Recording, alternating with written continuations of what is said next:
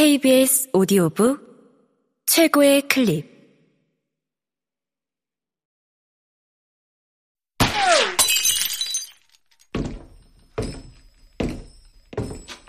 KBS 오디오북. 청소년 소설집 그 녀석 덕분에 중 베스트 프렌드. 이경혜 지음 권선영 읽음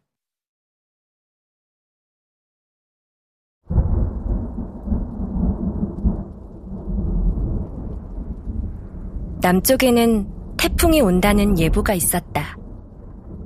그 탓인지 서울에도 비가 몹시 퍼부었다. 책상 앞에 앉아 영어 공부를 하던 수연은 갑자기 우르릉 쾅쾅 울린 천둥 소리에 고개를 빼고 창밖을 바라보았다.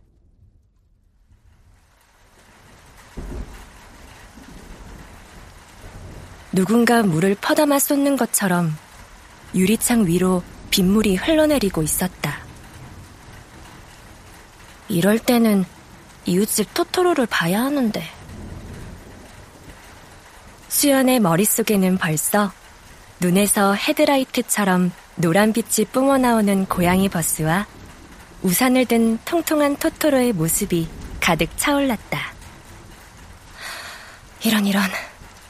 넌 고3이야. 정신 차려.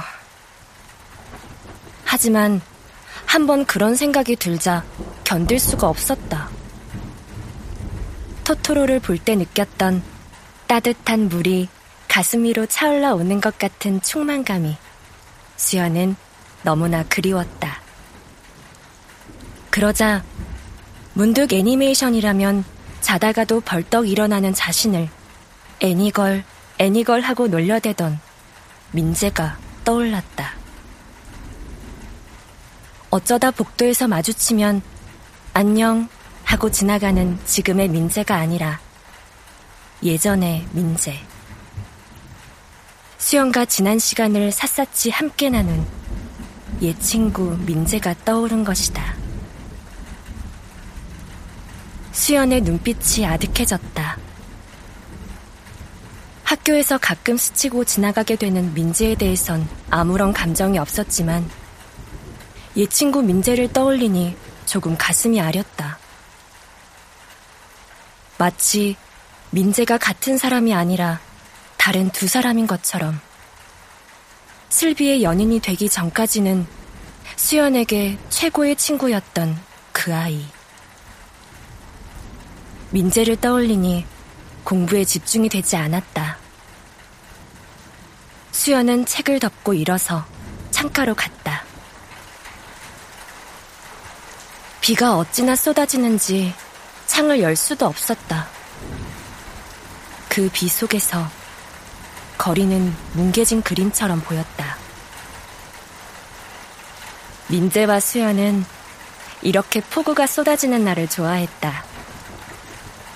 어릴 때는 이런 날 밖에 나가 뛰어다니다 흠뻑 젖어 들어와 부모님의 야단을 맞기도 했고, 커서는 아늑한 방 안에서 함께 공부를 하거나 수연이 좋아하는 애니메이션을 보곤 했다.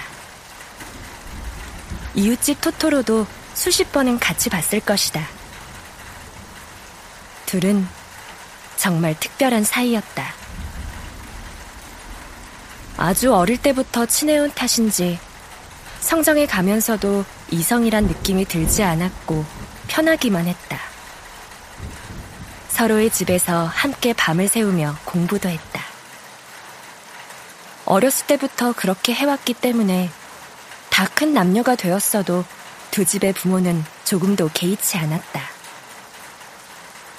두 집안 부모들은 함께 모여 노는 일이 많았는데 그럴 때면 오히려 민재와 수연을 보면서 예, 너희끼리 연애하면 안 되니?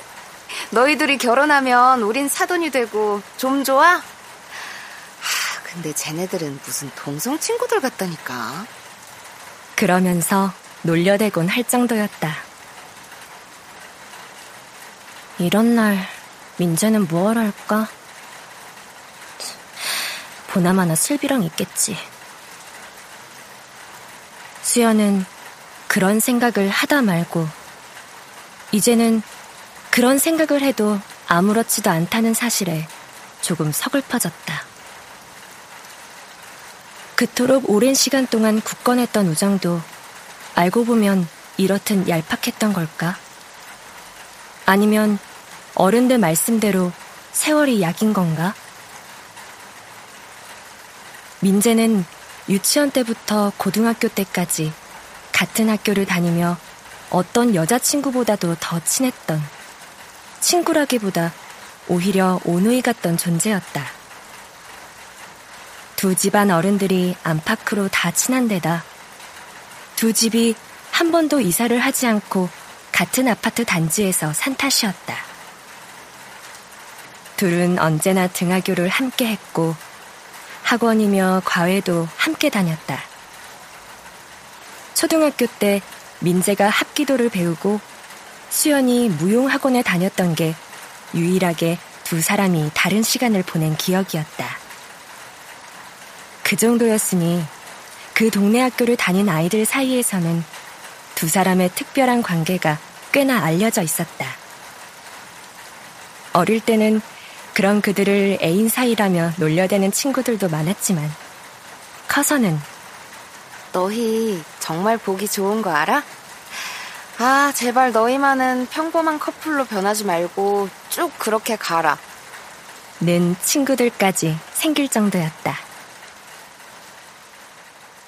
수연은 컴퓨터 앞에 앉았다. 문득 예전 시간들의 기록을 찾아보고 싶어졌다. 애니걸짱이라는 블로그는 아직도 즐겨찾기에 남아 있었다. 지금은 주로 사이즈를 하는 데다 민재와의 추억이 너무 많이 남아 있어서 그애와 멀어진 뒤로는 거의 들어가지 않는 블로그였다. 이웃집 토토로의 배경화면 위로 게시판 글들이 쭉 떠올랐다. 지난해 여름 이후로는 새 글이 없었다. 목록을 훑어보니 민재의 연애를 축하하며란 제목이 보여서 수연은 얼른 클릭을 해보았다.